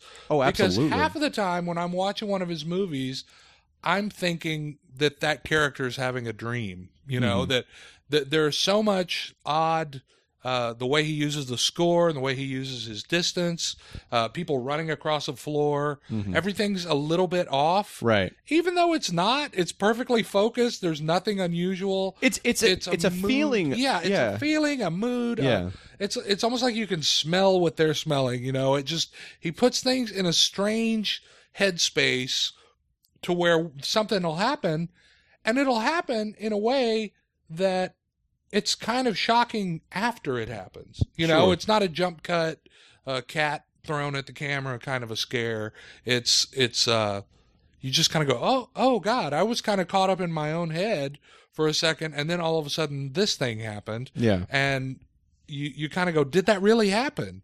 You Exactly. know? And and uh, yeah, I think he's I think he's one of the greats. I think the people that, that diss him again, I think they're watching him wrong. I think he creates fog in your consciousness that's not on the screen. Like you were saying, it's not that the shots are blurry, but he creates a haze in your mind, and I think that's what makes it very dreamlike. You know, the things that you're watching. And everybody's an adult. Yeah. You know, they're all adults with jobs, with stuff going on in their lives. So you kind of, when somebody makes a bad decision, you kind of go, "Why did you do that? That's not going to be good." Don't you know you're in a Mhm. Brian De Palma movie? like there's always a weird little dread, but you're dreading something big happening, and then something what should feel small happens, and it's actually huge. It, it, it's kind of hard to even describe. Well, and I I think like Hitchcock, he walks that line of like providing pure genre trash, but Yeah. in a very artistic way that you would never actually call it trash. Like a lot of people thought Hitchcock's films were just filthy and they were, you know, they were just out for scandal and all this other stuff. When really, I mean, we now revere him as one of the great art directors of all time, Sure. artistic directors of all time, and I feel like De Palma kind of has that same thing going on. In fact, kind of to to hit upon that point, one of the uncredited producers on Dressed to Kill was Samuel Z. Arkoff oh, of Inter- American International Pictures, Yeah. who made almost exclusively trash, yeah. Uh, and and genre runoff. Like he is one of the uncredited executive producers on Dressed to Kill.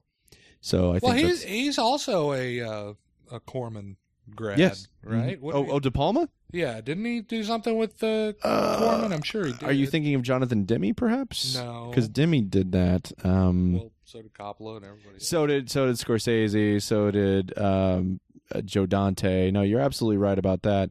Um, I'm trying to think I guess maybe I'm just thinking he's of No, I think you might be right. I'm just not off the top of my head remembering which film that that was. Um, but yeah, this is um, of Did course you ever see Sisters? I did see Sisters. I like Sisters quite a bit. I, I do think it's funny that he he also. I mean, this is this is after, by the way, that Brian De Palma made Carrie, Yeah. um, and kind of blew up uh, with that one. Um, Which also had Nancy Allen. also had Nancy Allen. And the the other thing about Brian De Palma hmm is that there is no divine justice.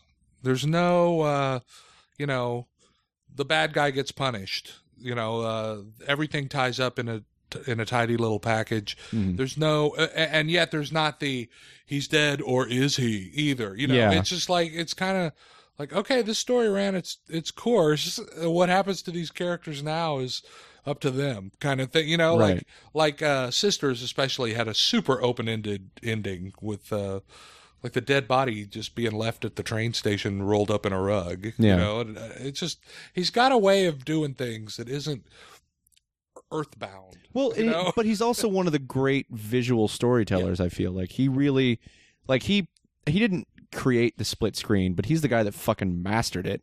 Like he uses split screen to connect threads of narratives like no one I've ever seen, and I and I love that about Brian De Palma. That's one of my favorite, and that's one of the things that Tarantino actually ripped off about him for Kill Bill Volume One. If you watch that scene where um, Daryl Hannah's character's walking through the hospital and they split, like that's that is pure De Palma. Yeah. Um, this is an absolutely fantastic release, a new 4K digital transfer. Um, there's a new conversation between De Palma and filmmaker Noah Baumbach, which is really interesting. There are interviews with Nancy Allen, uh, producer George Litto, c- the composer Pino uh, Donaggio, who also scored uh, Blowout, which I think is his the best De Palma score um, out there. Um, you can tell he loves movies oh, absolutely. you know sometimes Yes, you have a absolutely. director that only loves his own movies and and de palma loves movies so much on here. New profile of the cinematographer, a 2001 documentary called Dress to, The Making of Dressed to Kill. Uh, there's an interview with actor director Keith Gordon from 2001, pieces from a 2001 uh, piece about the different versions of the film and the cuts made to avoid an X rating.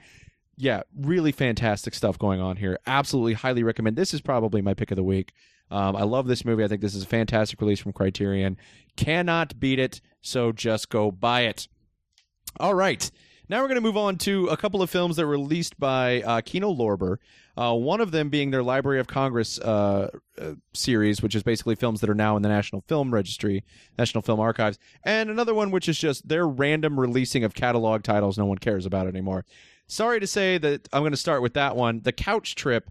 Uh, this is a 1988 comedy starring Dan Aykroyd, where basically I'm sorry. Here's here's what I think this movie was. This was a movie written not for Dan Aykroyd but for Bill Murray, because the character that Dan Aykroyd is playing in this movie is a very acerbic, very selfish, very you know like uh, the prototype Will Ferrell man child.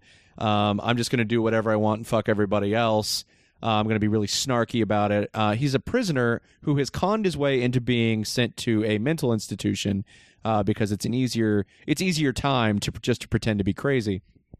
Um, but it comes to it that a famous psychologist who is making money hand over fist, he's one of these tel- television psychologists, played by Charles Grodin, is having a nervous breakdown, needs to go on vacation, needs somebody to take over his show for a while.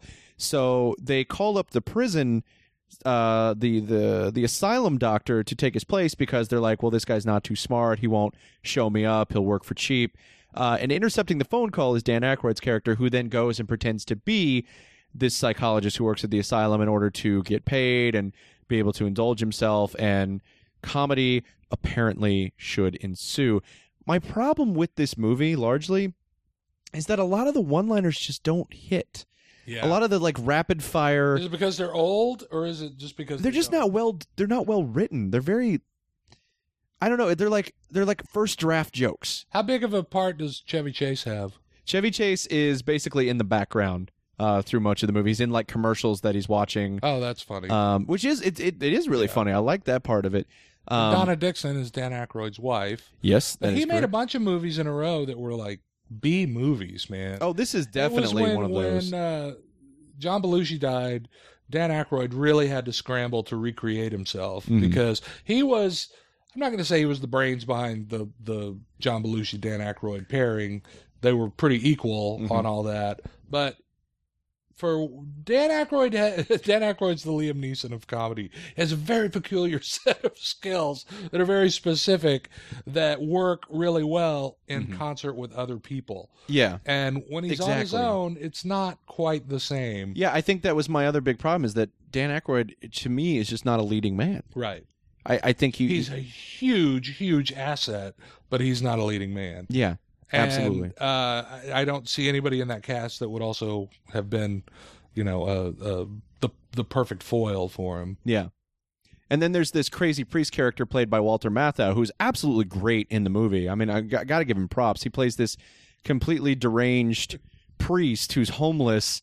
Um, and so And that- he's got to be Jewish, right? Walter Matthau. uh, oh, I Walter mean- Matthau himself. yeah. I, I'm not sure. That's that's that's really funny.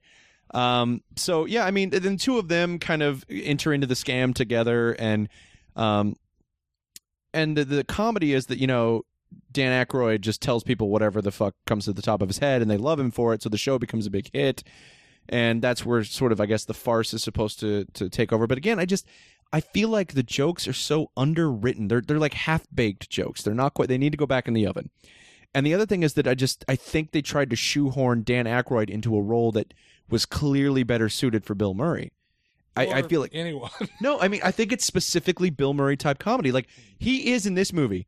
Dan Aykroyd is in this movie. His character is Phil Connors from Groundhog Day. Oh wow. He's just a uh, criminal and who's in an asylum. But I mean, like the attitude and the way he talks to people, very much Phil Connors. But it ended up being a Dan Aykroyd movie, and I think that's why it doesn't work. And it's just, yeah, not a huge fan of this one. Uh, yeah. Can't. It wasn't a big hit when it came out. no, It was one of those movies too that uh, you know, it was just like the filler movie in Mhm. in a ten or twelve theater, you know, multiplex kind of thing. It, it would be like, oh, this is starring, and the other one's starting, and the others have filled up already. I, You know, and you'd say, what was that movie about? And nobody could really tell you in one sentence what it was about. right. So Which is disappointing. This is from the director of Fletch, but the director of Fletch also directed Fletch Lives, The Golden Child. he did. Yeah. He made the Golden Child. Yeah, but he also directed the Bad News Bears, so you know, oh. that's something. And Prime Cut, which I actually think is an amazing. So he works with the same people a lot. well, yeah, there you go. He made Prime Cut. I know, right? The Lee Marvin, Gene Hackman movie that's like real fucked up and great.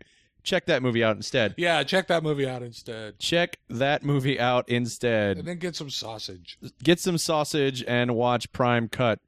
That is our recommendation for the couch trip.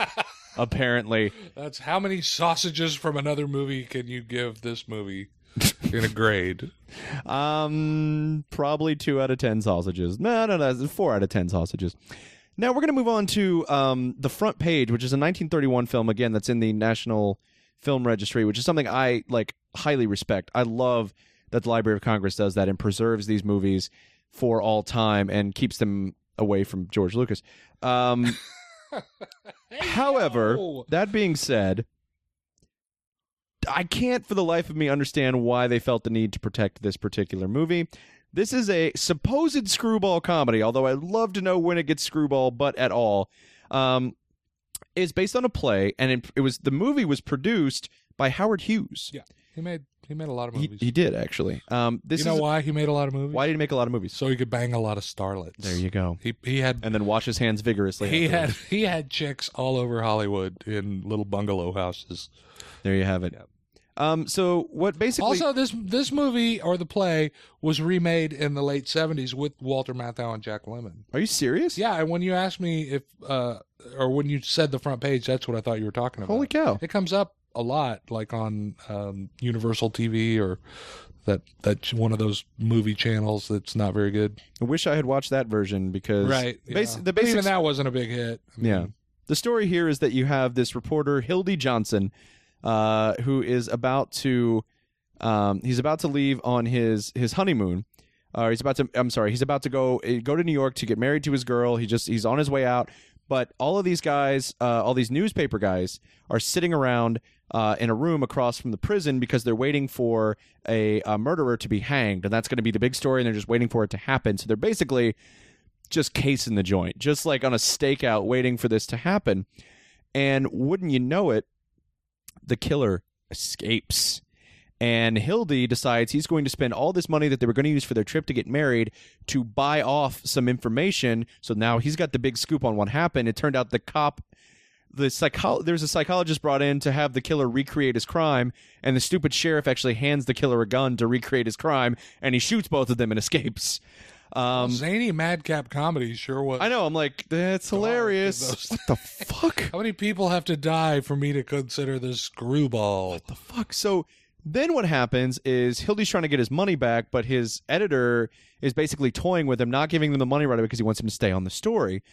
Uh, and then the killer who's escaped crawls into the room where all the, the journalists are, and Hildy realizes that his best chance for getting the money back and more is to hide him from the police, continue the story, um, you know, basically create the news as opposed to reporting on it. So he hides him in a roll top desk and then continues to try and, and milk the story so he can get more money. And that's the comedy, I guess. Of the, I didn't really find this movie that funny at all, and it has nothing to do with it being dated. Like I like a lot of Charlie Chaplin, Buster Keaton, um, comedies, silent stuff is hilarious to me. So I don't think it's a matter of being at a distance from the release or being too young to. It's just a very hackneyed, thrown together like series of situations that I can understand why it would have worked in a play. That's what I was just thinking. I The can totally understand would, that. Would would change everything in a in a story like that. But it's just so bland and like everyone is talking I know this is a staple of 30s movies, but slow the fuck down and enunciate. What is wrong with you? Hey, but I'm going to make the big trip. Like, why are you? Why are you acting like film is at a premium? This is a hundred minutes long. It's not like you were desperate to to cram in. You know, like, oh, we had to cut it down. We had to cut it down. So I don't understand why they're acting like every second of film cost them a hundred dollars. I have always wondered that. Why did why blame Cagney. Why did you think? I, I have to assume it had to have started with Cagney. I don't think it started with him though. I mean, it, it just feels like that's the way people talk back then. Yeah. Hey, you see? Hey, That's fine. How do you do? Look at this mess you've gotten us into. Ah, I oughta- honey, so much for the honeymoon. Ah, if I had half a brain, I would. Ah. Ah, I'm going to put you in this roll top desk. See, Yeah, it was just it's re- and there's so see, many. modern days it would be here, hide in my cubicle. Yeah, exactly. But there's so many awkward moments too in far, in terms of cinematography. There's a scene where Hildy's leaving. He's told everybody goodbye. He's walking out the door, and they do this tracking shot around the table of newspapermen where each one is like, "Well, so long, Hildy. We'll be seeing you." And they they every time they cut back to one of the newspaper guys, they're zoomed in and then they're pulling out and moving around at the same time. And then they cut back to Hildy basically waving the exact same way. And then they cut to the next newspaper guy and make that movement again. And I'm like, "What are you doing?" what is this? Like Michael Bay would be like, that's too much spinning. I don't know what you're doing with the camera. There's so many little moments like that throughout that I'm like, I don't know what you're going for, but you're doing it wrong. Is is my answer to that. And of course, because this is a Kino release, there's no fucking subtitles. So I really like I had to crank it up just because they're mumbling too. Right. They're not just talking fast, but it's like the sound because it's a release from 1931 is not the best. Right. Also, because it's a 1931 film, the picture quality is not super great, but I can't blame Kino for that. This may be the only existing elements of this film that remain. Um, there are some special features. It says it's mastered in HD. I don't know if I really call it that. Uh, there's a short documentary on the film and about how they preserved it. There's a commentary from uh, film historian Bret Wood. Uh, there's a 1937 radio adaptation starring Walter Winchell, uh, presented by Cecil B. DeMille, which is actually something I always find really interesting when there has been a radio version of a movie that when they include it on there. I I, think how that's long great. that is. Ah, it's 60 minutes long. There's also a 1946 radio adaptation that's only 30 minutes long. Wow. So maybe that's the version I should. I mean, I I don't get it. Like a lot of times I can not like an, an older movie but understand its value, its importance. I don't get it. Let's put the 60 minute one on for the rest of the podcast. Okay, let's just do that Let's instead of do that. reviewing our last two releases, one of which is going to be our giveaway. But it's not this one. This is the Hammer Films collection.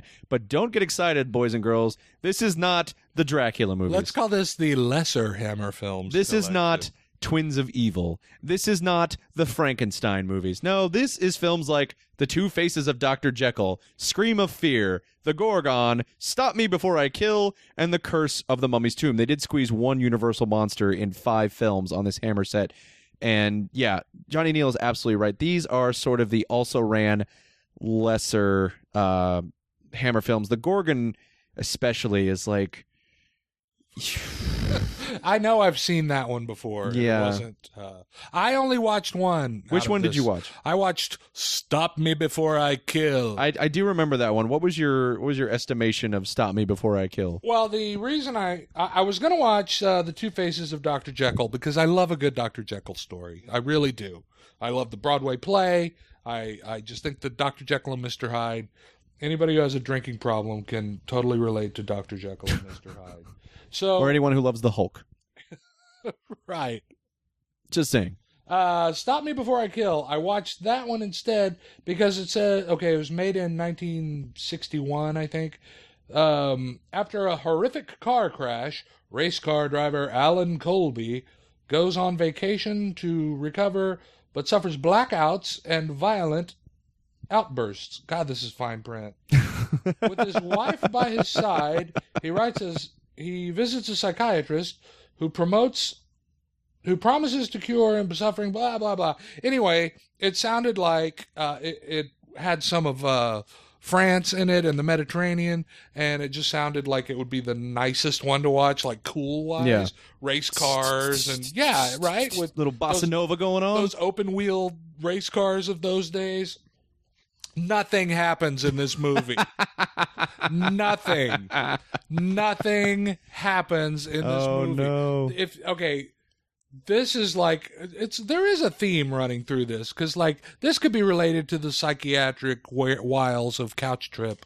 Um, I'm just going to spoil it for you. Mm-hmm. Uh-oh. This guy, th- there at the beginning, he's making out with his his uh, wife, and it turns out he's been impotent since the car wreck two years before. Twist, yeah. Um, and he starts it's a precursor to David Cronenberg's Crash. He starts choking her. What's funny, even for 1961, he starts choking her lightly, and she's like, "Oh yeah." And then he goes a little too hard, and she's like, "Oh, Alan, stop it!" And uh, the wife, it turns out, uh, I thought she was really Italian. Her name is Diane Cilento, but she's English, and she was uh, married to Sean Connery for a while. But hey, weren't they all Everyone. Was, I'm married to Um, Sean Connery. in your mind? In my mind, old- yes. Yeah, man, Yeah. eye, cold as ice hands. like it. You're like, you're an Eagles fine. song. I am an Eagles song. It's true. Um, nothing happens in this movie. This guy thinks he he does. Uh, now, oh, here's another thing. I have an interest in uh, brain damage that causes violent behavior, like uh, because it's weird when you read about stuff that people like do. like Phineas Gage type stuff. Well, like uh, Charles Whitman had a Oh, okay. brain tumor, you know, that was like as big as a golf ball, and he knew that he was going to do what he did. He he wrote a note and said, "I can't help myself. I have this compulsion, and I've tried and I've tried to stop it, and I can't. So after you find my body, please do a brain autopsy." And then he killed his wife and his mother, and he took to the UT Tower and killed seventeen people or something. I mean, there's something really weird about that, where part of your brain just doesn't have control. Mhm. They didn't make it that interesting. No. no, that would this this could have been. Re- but okay, the gist of the story is the psychiatrist is trying to make him think that he did do something because his father happened to be a surgeon. The race car driver's father was a surgeon, and so he has his father's uh, uh, surgical instruments because you know they don't have to get those sterilized or anything between No, operations, no. and it makes a good souvenir for your son. And so he he the psychiatrist off camera kills his cat, puts blood on the on the instruments, so the guy thinks that he killed his wife. then when he sees his wife, who's not even really Italian, he freaks out. Eh, whatever. That's pretty much the gist of it. N- nothing happens. Nothing happens. Oh, Uh, no. I- I I would say that these movies are about as interesting as a hammer, just sitting on a table. So there you go. There you have it. Um, but the star of this movie, Claude Dauphin, hmm is going to come up again when we get into the next box set. Which- what did, what did you see in there? Uh, like I said, I've seen the Gorgon. Was not impressed with it. Um, I've seen I've seen Stop Me Before I Kill. It's been years. Curse of the Mummy's Tomb is not the weakest of the Hammer Mummy movies, but it's certainly not the strongest. I've never really been a big Mummy fan. Yeah, no, I get that. I This mean, is- do I look like I'm not a Mummy fan? Is that what you mean? you You sense that you look me? like a mummy is what i'm trying to say no um, so yeah this is very very much the also rans of the hammer films however i will say that the William Castle horror collection, which was also released by Mill Creek, which is in fact our uh, giveaway, Oh, some lucky winner is out there waiting. has some good shit in it. Yeah. Well, now, if you're not familiar, like this is this is a very appropriate way to end this episode on which we talked about Brian De Palma because William Castle too wanted to be Alfred Hitchcock,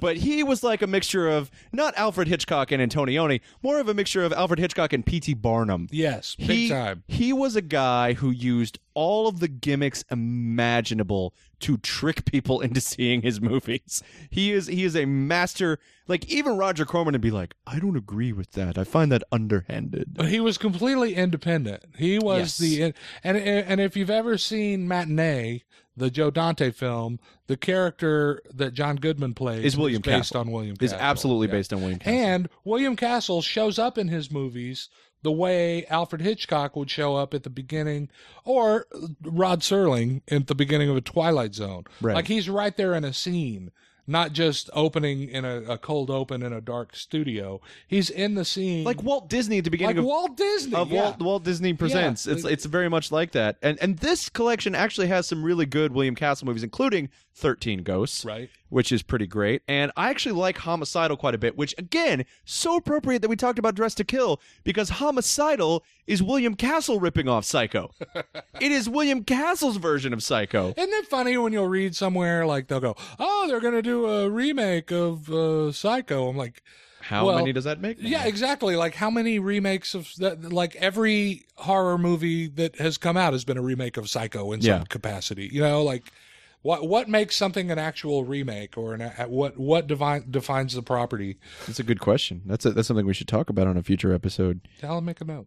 Make a note. Make a note right now. Uh, this this whole collection, by the way, is thirteen ghosts, thirteen frightened girls, That one I wanted to see, and I was real sorry I chose the other one. Mister Sardonicus, Mister Sardonicus Homicidal. is the one I watched. Homicidal, and the Old Dark House. Tell us about Mister Sardonicus, Johnny Neal. Okay, Mr. Sardonicus, I had heard this name so many times, and I just, for some reason, Wasn't I- he your boss at Kinko's? he was. Sardonicus? He was Mr. Uh, Sardonicus. Uh, Bobby, You're too old to have worked at a Kinko's. Bobby? Sardonicus. He was. Bobby Sardonicus.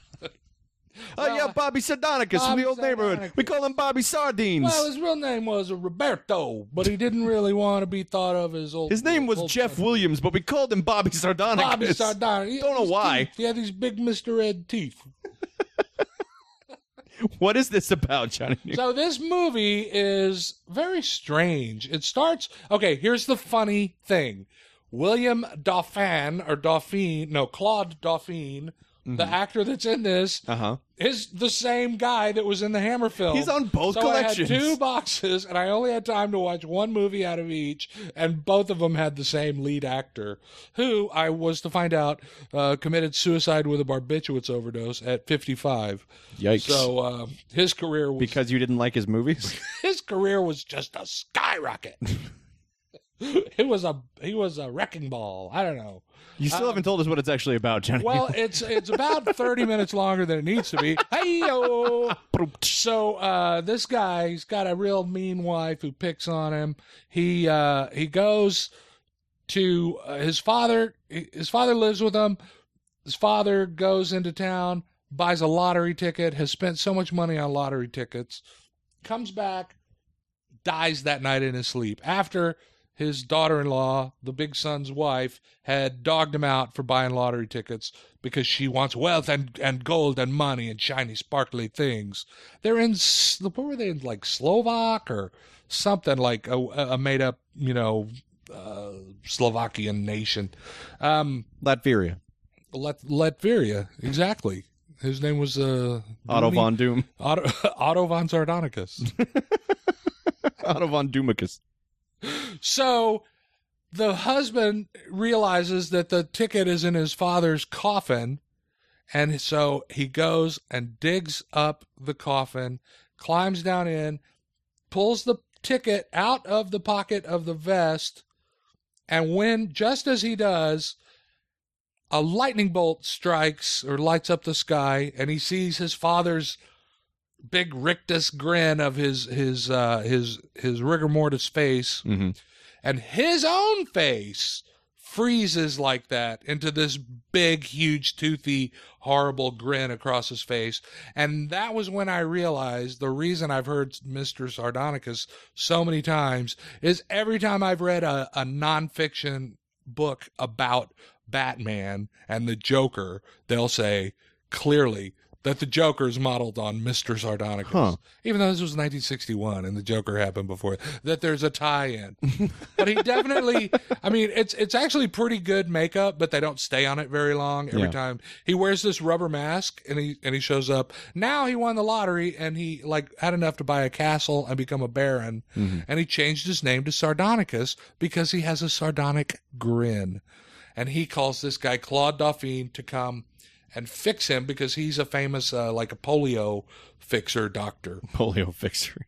who He fixes polio. used to be engaged to the oh my god the plot circles are just way too long but the gimmick in this see everything always comes back to a gimmick at the end Yep. of this movie when the good guy and the the wife have gotten away and mr sardonicus's uh, face has been cured uh, the it cuts back to William Castle, and he starts taking inventory of the audience, and he pulls up this sheet that has a, a thumb on it, a hand with a thumb, kind of like a little uh, emoji con, and he says, "Okay, so these guys are safe. Are we going to be forgiving to Mister Sardonicus, or are we going to punish him?"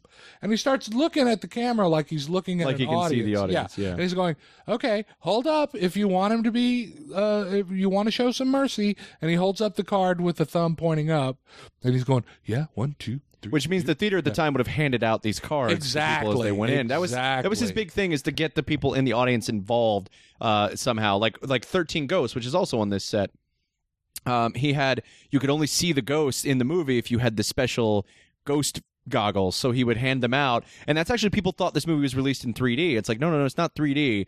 They're even cheaper glasses. They're even cheaper. you There's just no- and if, even no, if you don't put them on, you're still film. gonna you're still It's- gonna see the ghosts. That's not really how it works. But he was that's what he was about. He was about he, that. but he would, and then in that he would like have a ghost, like a sheet on a cable at some point, yeah. slide down from behind the screen. Yes. And that was more than 3D. That was Sensurround. That is 4D. That was, that that was, is the fourth D. that was the four leaf clover of of lucky moviegoers. and once he gets the oscillation over thruster, then he can get to the eighth dimension. That's how that works. that This would be great. this set also contains the Old Dark House, which is actually a remake of a Vincent Price film. Uh, it's quite fun. I, I Tom Poston, I think, is quite funny in it. Oh, Uh, he's has a great. very Addams Family vibe to it. This is a pretty good collection, actually. And he's a very charming presence in his own movies. He when is. when he shows up at the beginning. Now you know what his biggest uh, his biggest claim to fame movie wise is. Uh, Rosemary's Baby. Rosemary's Baby. he produced that's true. Rosemary's He Baby, and he appears in Rosemary's Baby. He does. outside the phone book. Slightly darker than anything else he had ever made, and by that I mean incredibly darker than anything he else, else he had ever made. And it wasn't his cup of tea. He was No. kind of like, yeah, this isn't a very fun movie. I'm glad I didn't direct. it. But he was able to get it made, That's which true. is kind of shocking that he could get um If you see, I mean, this looks like it was filmed on the set of The Rifleman or something. Yeah. You know, it's very, very bad, low budget. I've been painting my hallway, and it's been taking me a week. And I watch a movie that's cheap, and I go, "Those bastards built that whole set in two days, and it's taken me a week to paint one goddamn hallway." You need a William Castle to drive you. I know, I know. I need a crew of non-union people. There you go. That's what oneofus.net is here to provide you. And oneofus.net is here to provide you, the listener, with a copy of William Castle Horror Collection, five films from the master shyster himself. So here's how you can win this DVD collection. Tell me. You're going to follow us on Twitter at one of us net, and then you're going to tweet at one of us net with the answer to this question. If you had to go with the William Castle approach to a recently released blockbuster, you had to come up with a gimmick, a really silly gimmick to get people in the doors. Assume there had been no marketing done for this movie whatsoever, and you have to get people in the doors. What movie would you pick, and what crazy ass gimmick would you use? And it cannot be The Dark Knight Returns and a guy with a gun. Oh, for God's sake, don't. Sorry. don't too soon. And it was The Dark Knight Rises, but too soon still, still too soon. Don't pick that one. Anything involving guns or shooting that. will be automatically disqualified. But uh, hashtag that castle giveaway. We will pick our favorite. What would you do? I think What that would we I should do? have Yeah, uh, sample answers. I would. Okay, I would put seatbelts in the seats for the Fast and the Furious movies. Like in those D box seats? no, no, no. Those seats Just wouldn't seat- move, but you'd just- have like race car strap seat belts that you would have to. I'd put race car beds in there. I'd take out all the seats and put in race car beds and put the screen on the ceiling. Uh, for Drive So you Angry, could make out like during the Michelle Rodriguez. for Drive Angry, uh, I don't know if you remember this Nicolas Cage movie is absolutely Oh, I love fantastic. that movie. So fantastic. I would instead of cups at the at the concession stand when you bought a soda, I would give you half a skull to drink it out of. like top half of a skull. I would do the Towering Inferno and I would turn off the air conditioner. There you go. That, I'm that cheap. Yeah, there In you fact, go. the remake would just be I would just show the original. Ah, I'd turn off no the one air. would notice. No one would know. But that's gonna do And it. no ice in the cokes. It'd be very French. Yeah, true story. That's going to do it for our show this week, guys. Thank you so much for doing joining us. Johnny Neal, thanks for being here. Oh, thank you for having me, and thank you for listening. And if you're going to follow us, follow me. Do it. I'm at Johnny Neal, J O H N N Y N E I L L.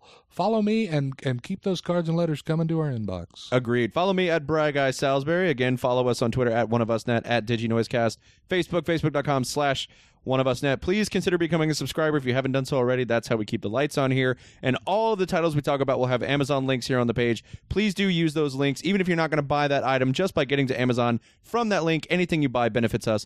We really do appreciate it. And they're bargains on Amazon. They really are. So go pick up everything we've talked about or buy anything. Just use our links. Thank you so much for joining us. I'm going to end the show the way I always do, reminding you that no release is too big, no release is too small. From Criterion to Catastrophe, we review them all.